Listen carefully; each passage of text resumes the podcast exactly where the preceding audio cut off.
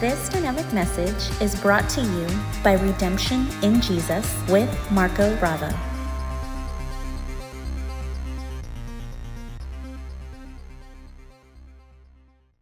Praise God. I trust that you are ready for the word today.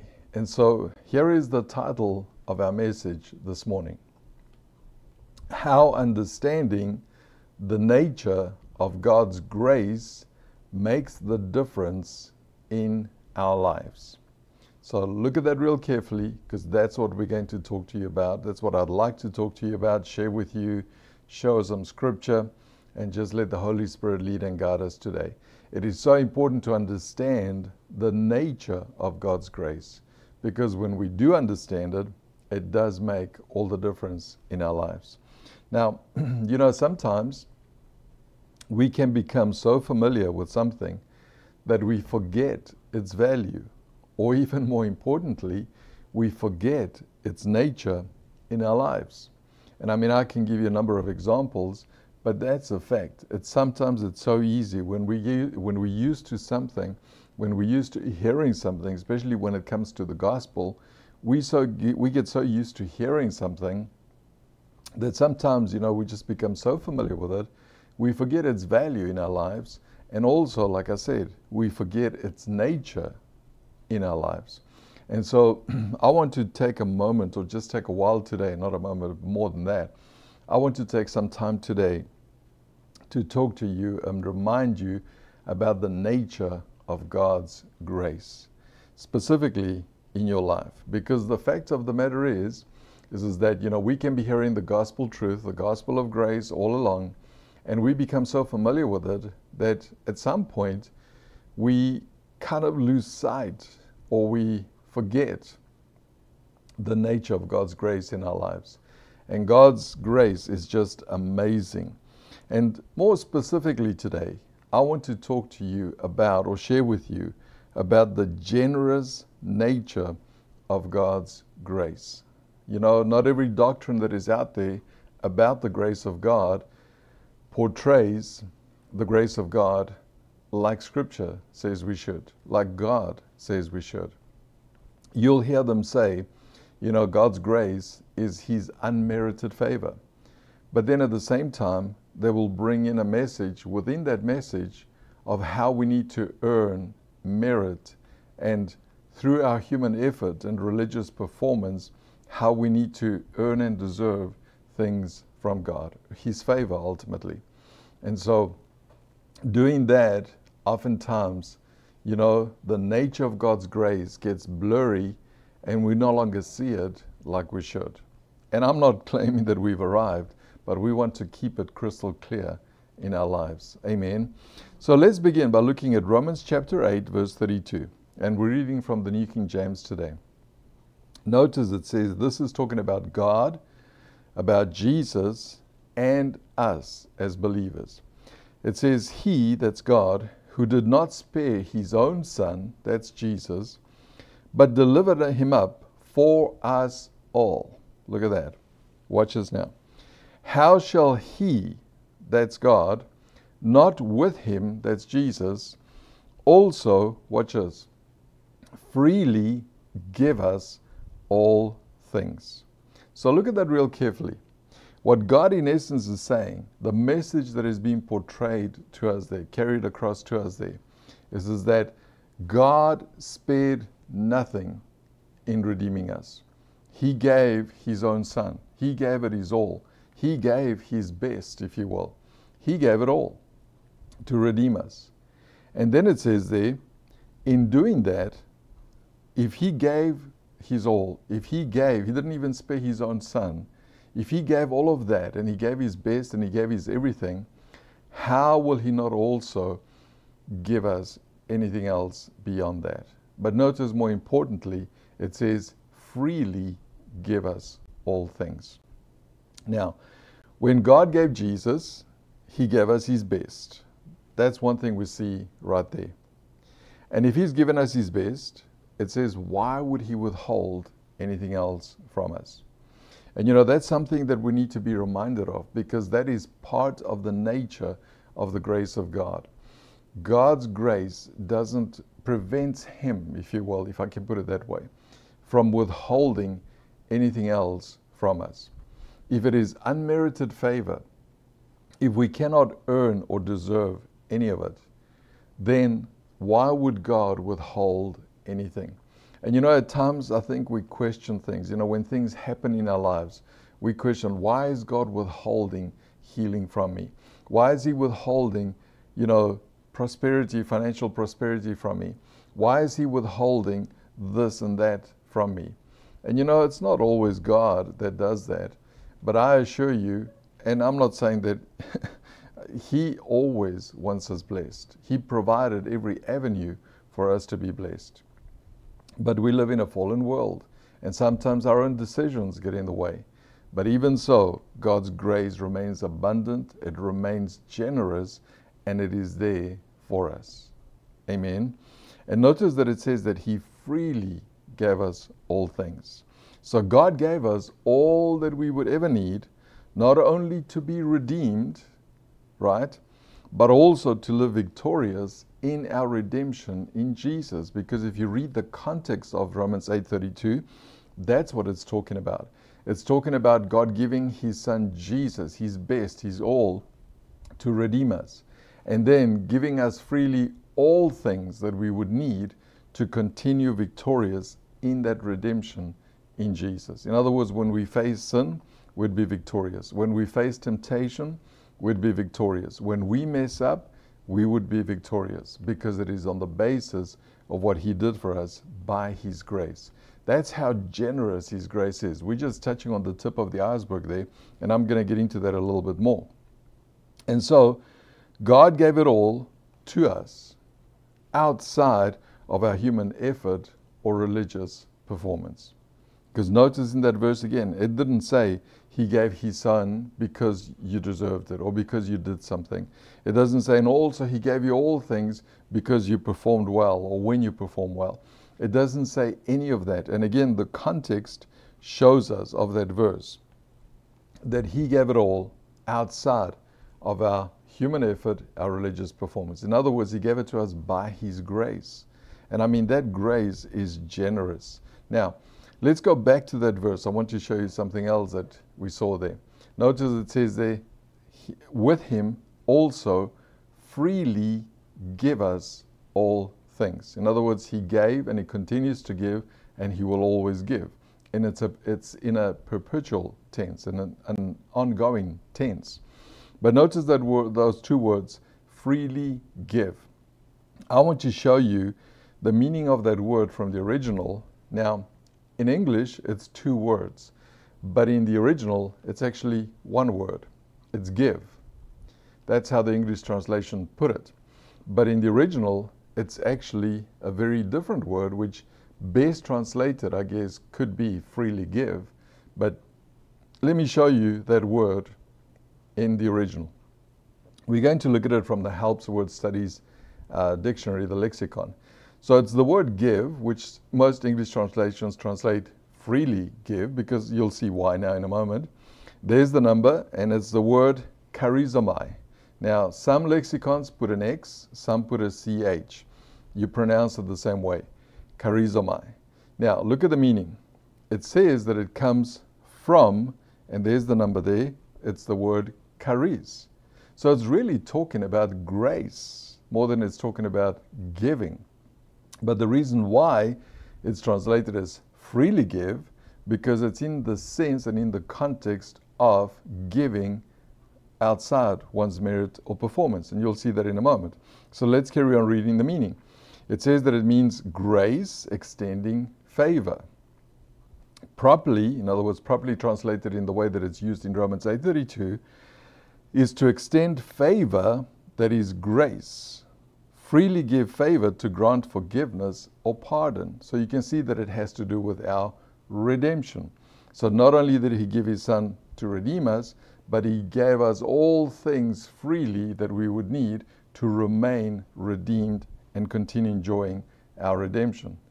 Then it also says that it means favor that cancels. Look at that. Now remember I said to you it's in the ongoing tense. So it's not favor that cancelled or favor that will cancel, although it includes all of that. But more specifically, it is favor that continues canceling. You see, that's where we see the generosity of grace right there. Favor that cancels is used of God giving His grace to pardon. This is freely done and therefore not based on any merit of the one receiving the forgiveness. There it is. Literally, it means to exercise grace, freely show favor, that is, willingly, graciously bestow. Okay, so that is a mouthful that we see right there. But I want to make sure that you understand that what this is talking about is in the context of our redemption. So God didn't even spare his own son to redeem us. And when he gave him to us to be redeemed, he also freely gave us all things that we would need to remain redeemed. I mean, can you imagine that? Someone saving you and then providing for you to remain saved no matter what you faced in life. In other words, the efficacy or the power of this redemption is so superfluous, so generous, that our minds cannot even understand it. And you know, religion will try and stamp us down. Guilt, shame, and condemnation will try and get in the way and tell us, well, you see, maybe you don't just you don't qualify so much for God's favor. But this whole message here shows us that His favor, His grace extends beyond any of that because it, it actually says it's not on the basis of your performance, your merit, as I've shown you. And so you'll see we're going somewhere there because I want to set the stage for what I want to share with you today. And so another way that we could put Romans 8:32 is in an acrostic of grace. And I'll show you what I mean in a moment. And I'm sure you've heard this shared before, other preachers have shared it before, and I may have said it before. But in actual fact, you could summarize Romans 8:32 with the word grace and put it, you know, written down, and here's what you can put by each word. So look at it real carefully. It's coming up on the screen. This is in essence the message of Romans 8:32. God's riches at Christ's expense. That's the acrostic for grace. God's riches at Christ's expense. That's in essence what Romans 8:32 is telling us. This is that God didn't spare his son, he sent him to us, and then he freely, freely gave us all things that we would need to stay redeemed. So he gave us his riches at the expense of his son Jesus. That's what that's saying. It's pretty powerful. And so God gave us his all in Jesus. He withheld nothing. That's something else that we see in that verse. That's the other message that God is bringing across to us.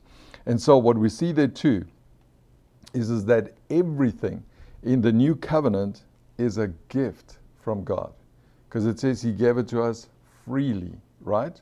So, it's all a gift from God. So, whatever you see in the new covenant, it's all given to you as a gift from God. There is absolutely nothing that has to be earned or that can be deserved. Praise God for that. That is the nature of God's grace. But more than that, it is the generous nature of God's grace. And that's what I want to dig into today. The generous part of God's grace, just how superfluous it is, because it truly, truly is. And so, this is why understanding the generous nature of God's grace makes the difference in our lives.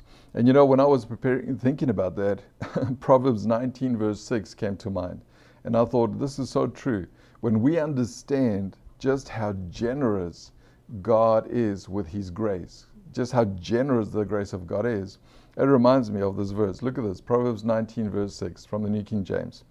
It says, Many entreat the favor of the nobility. In other words, many people try and you know get close to those in possession get close to those who can somehow influence and bless their lives but look at the second part and every man every person that is is a friend to the one who gives gifts so what i want to focus on here in the context of what i'm talking to you about is, is that you know anyone who is a giver and specifically one who gives you gifts.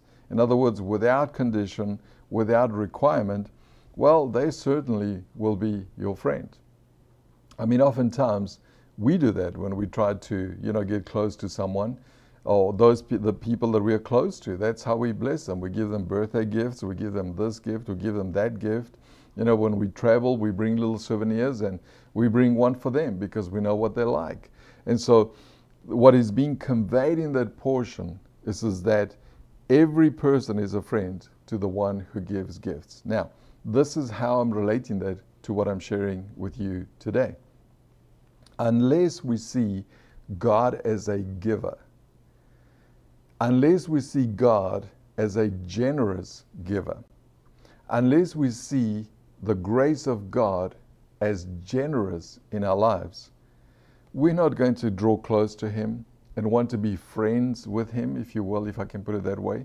You know, be the friend of God. It is only when you know, when you realize how generous God is, is that you want to be close to Him.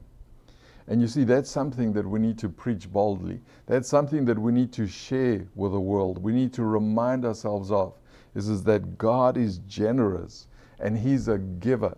I've just shown you what He's done. He sent His Son, His own Son, to redeem you. And of course, I'm including myself in that.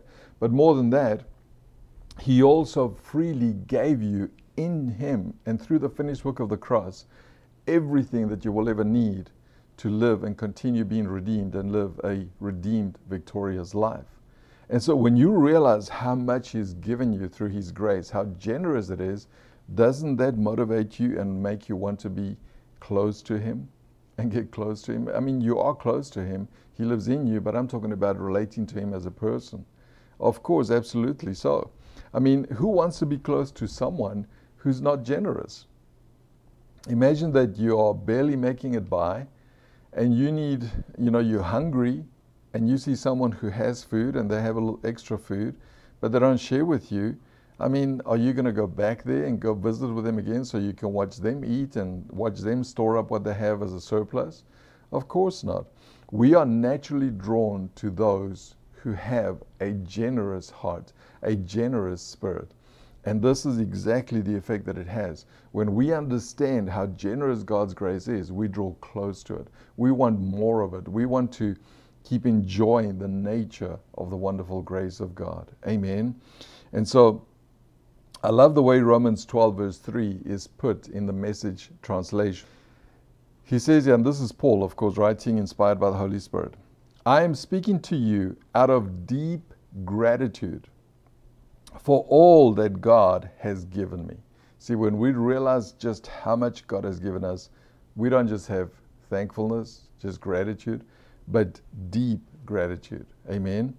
And especially as I have responsibilities in relation to you. So Paul is saying, I am deeply grateful to God for what he has given me to enable to minister to you. In other words, his heart is for you. Living then, as every one of you does, watch this, in pure grace, it's important that you not misrepresent yourselves as people who are bringing this goodness to God. So he's reminding them about living in pure grace. And he says, don't ever misrepresent it by thinking that you've done something to be in that pure grace, that you have done something to get there. Then he says, watch this. No, God brings it all to you. All of it. Every single bit of it. The only accurate way to understand ourselves is by what God is and by what God does for us, not by what we are and what we do for Him. See that? It is so powerful. I mean, I I got stuck on this one. I wanted to keep reading it and meditating it. And you know, yeah, you can go look at a direct translation, but at the end of the day, when you look at the original, it is really truly, truly saying the same thing. And at the end of the day, what we see with this is, is that what we need to understand, and this is what Paul is conveying here, just how generous the grace of God is, to the point where it enabled him to be a minister to those that he ministered to, but also to live in pure grace and cause them to live in pure grace. In other words, not all forms of grace we live in is pure grace. If there's a mixture of law and grace, if there's a bit of law there, it's not pure grace. And God's heart is for us to live in pure grace. And then so Paul says the way that you're going to the way that you live in that pure grace, the way that you stay in that pure grace is when you realize that God gave it all to you. God placed you there. There is absolutely nothing that you have done, that you can do, that you ever will do that can get you any more than what you are already in Jesus and what God has done to provide that for you. It's pretty powerful, wouldn't you agree? I mean, it's awesome. I love the way that last part puts it. No, God brings it all to you. The only accurate way to understand ourselves is by what God is and by what He does for us, not by what we are and what we do for Him. Powerful, powerful stuff. You see, it's when we realize how generous and extravagant God's grace is that is when we realize how blessed and thankful we should be. Amen. Praise God for His wonderful, wonderful grace. If we really want to have a good understanding of God, we need to understand how generous His grace is toward us. If anything, it's one of the things we really need to understand. Now, I want to show you something here, this uh, from a portion that we're familiar with. But oftentimes, you'll find in Christendom, most believers put the emphasis on the wrong part. And because they put the emphasis on the wrong part, they have a tendency to measure themselves by that first, what they see as the first part. But I want to show you something today about the generosity of God's grace, even going back to the Garden of Eden. Watch this Genesis 2, verse 15 to 17. This is talking about Adam and Eve and remember, I'm about to show you an often missed aspect of what people understand from this portion. It says there, Then the Lord God took the man and put him in the Garden of Eden to tend and keep it. And the Lord God, watch this, commanded the man, saying, Of every tree of the garden you may freely eat. Doesn't that sound like gracious provision? the generosity of grace. I mean, what did, what did Adam do to earn or deserve it? God just put him there and he said, Keep it, it'll keep you busy, but you can have any of it, right? Then it says in verse 17, and this is the part most people focus on. But of the tree of the knowledge of good and evil you shall not eat, for in the day that you eat of it, you shall surely die. Now let's leave that there for a moment because I want to ask you a question. When you take what we've just read and you ask the average believer, what was God's first command or commandment to Adam? Most people will say the very first command or commandment God made to Adam was that of the tree of the knowledge of good and evil he must not eat. But is that the first command that God gave Adam? Looking at it there. Is it? No. Look at it carefully. God's very first commandment to Adam was this Of every tree of the garden you may freely eat. There's so much in there. Anyway, it's pretty awesome. So let me talk to you a little bit about that. That is so awesome. Just, you know, when I saw that, it's so, I've read this so many times. But at some point, I, I got this revelation and I saw this and I thought, hold on a minute. I always used to think that God's first commandment to Adam was not to eat from the tree of the knowledge of good and evil.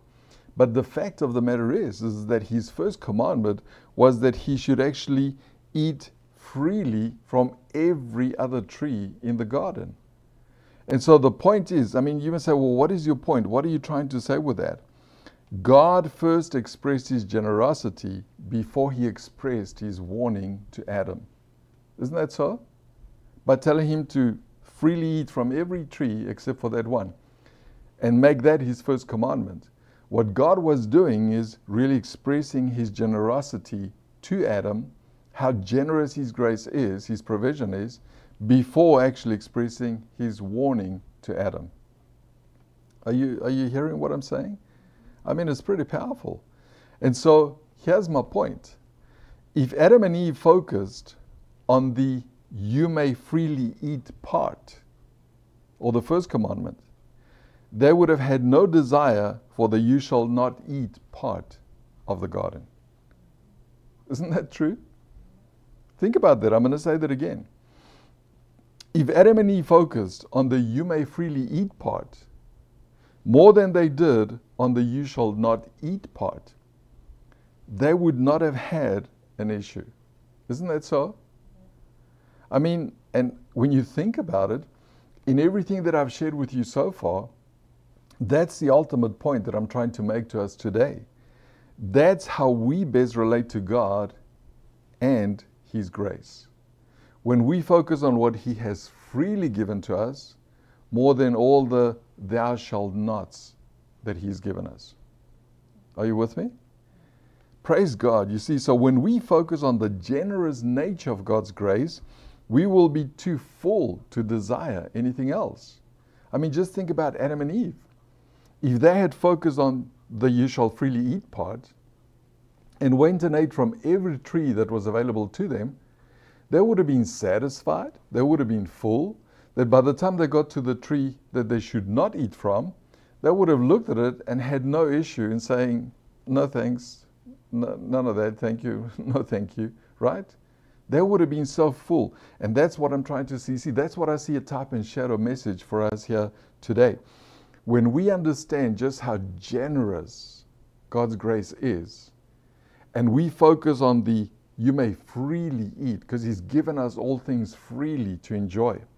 If we focus on the free and the giving and the generosity of all that God has provided for us in and through Jesus, we will be too full to entertain anything else, to allow anything else to try and tempt us and pull us away from where we are in Jesus. Wouldn't you agree?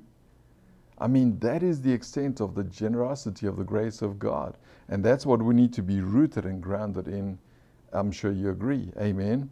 You see, when we are full of what God has given us freely, we will have no appetite for anything else. Amen. Now, think about that for a moment, because there's a whole different message in that. When we are full of what God has given us freely, we will have no appetite for anything else meaning that we will unintentionally live in holiness. So, you know, there's people that are trying to be holy, that are fighting, that are striving. But if we just freely eat from what all that God has given us, freely partake of the generosity of His grace, we will unintentionally live a holy life because we'll be full of it. We're not going to desire or have an appetite for anything else. It's because sometimes we're not full of what God has freely given to us in and through Jesus that we begin to look for the thou shalt nots. And we begin to think that maybe that takes precedence over the eat freely command. Are you with me? I trust that I'm making sense in all that I'm saying.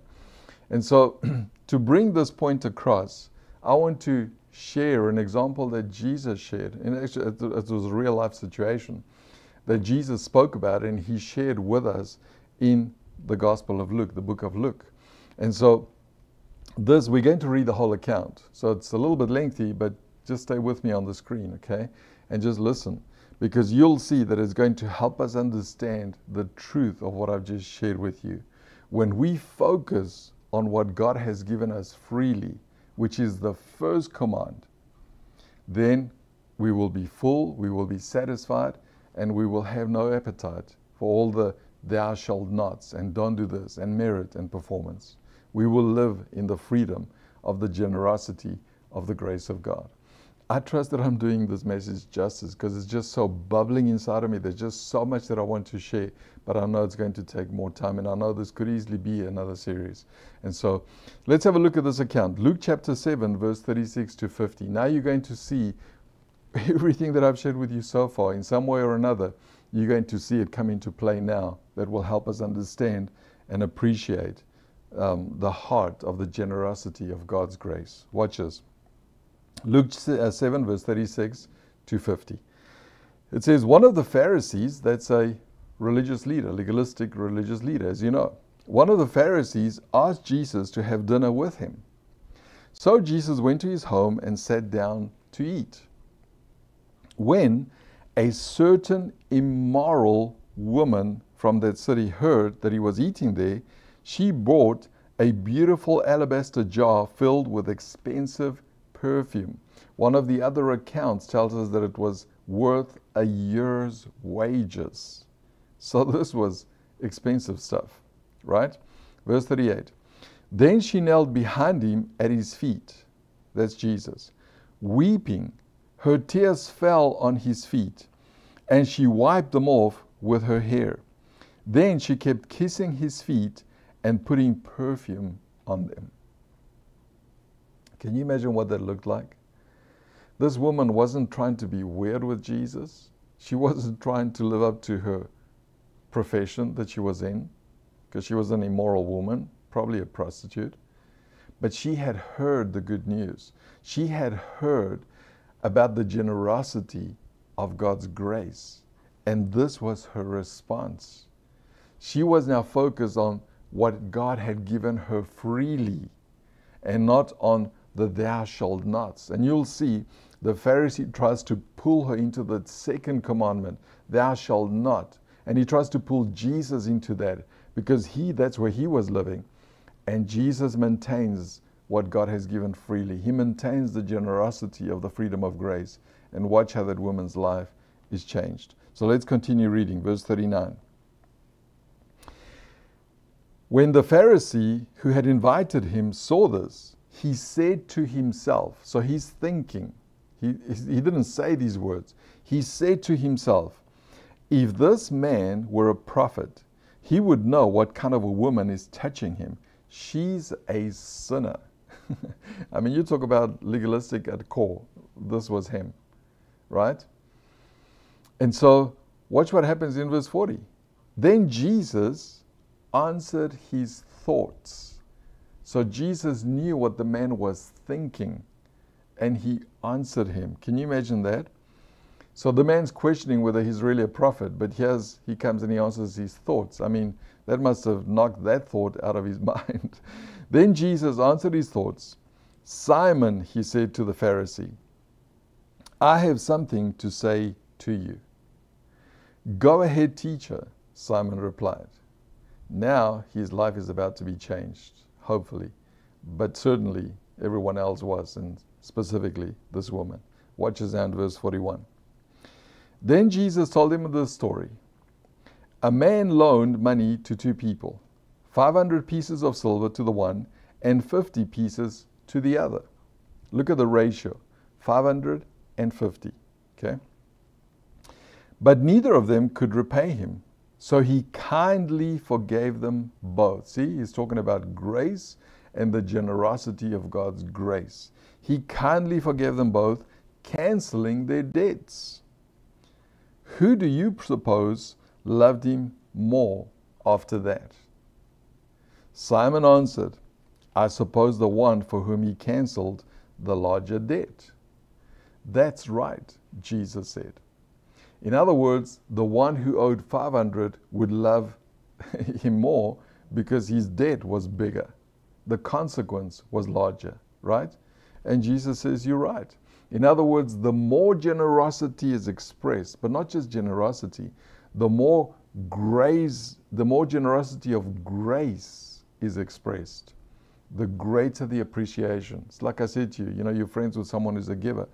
I mean, it draws us to God when we see how generous He is, His grace is, right? So we see all of this into coming to play here. And so let's continue with verse 44. Then he turned to the woman and said to Simon, so this is now Jesus. Look at this woman kneeling here. When I entered your home, you didn't offer me water to wash the dust from my feet, but she has washed them with her tears and wiped them with her hair. You didn't greet me with a kiss, but from the time I first came in, she has not stopped kissing my feet. You neglected the courtesy of olive oil to anoint my head but she has anointed my feet with rare perfume. In other words, what you should have done as the self righteous leader, she's actually doing. Why? Because she's focused on what she's given freely, not what she should not. See that? See how the heart of the generosity of grace has been understood by her and how he lacks it. You see, that's what legalism does to people. It steals away the understanding of the generosity of God's grace. They become self righteous, they become judgmental, not realizing that they themselves are missing out, but they're also causing those that they influence to miss out. And so, watch as Jesus continues here. Where were we? In verse um, 46, right? 47, okay. I tell you, her sins, and they are many, have been forgiven. So she has shown me much love. Look at that. Because she experienced the generosity of God's grace, she has shown much love. See, everything that I shared with you earlier coming into play here. But a person who's forgiven little shows only little love. Or let me rephrase that in the context of what I'm sharing with you today. Someone who lacks understanding of the generosity of God's grace, how generous the nature of God's grace is, won't really appreciate it and show little love for God. See that? 48. Then Jesus said to the woman, Your sins are forgiven. There it is. The generous nature of God's grace. The men at the table said among themselves, Who is this man that he goes around forgiving sins? And Jesus said to the woman, your faith has saved you. Go in peace. In other words, what you have chosen to believe about the generous nature of God's grace has saved you. Go now and be at peace. Isn't that awesome? So, right there in a nutshell, in that account, we see what I've shared with you today.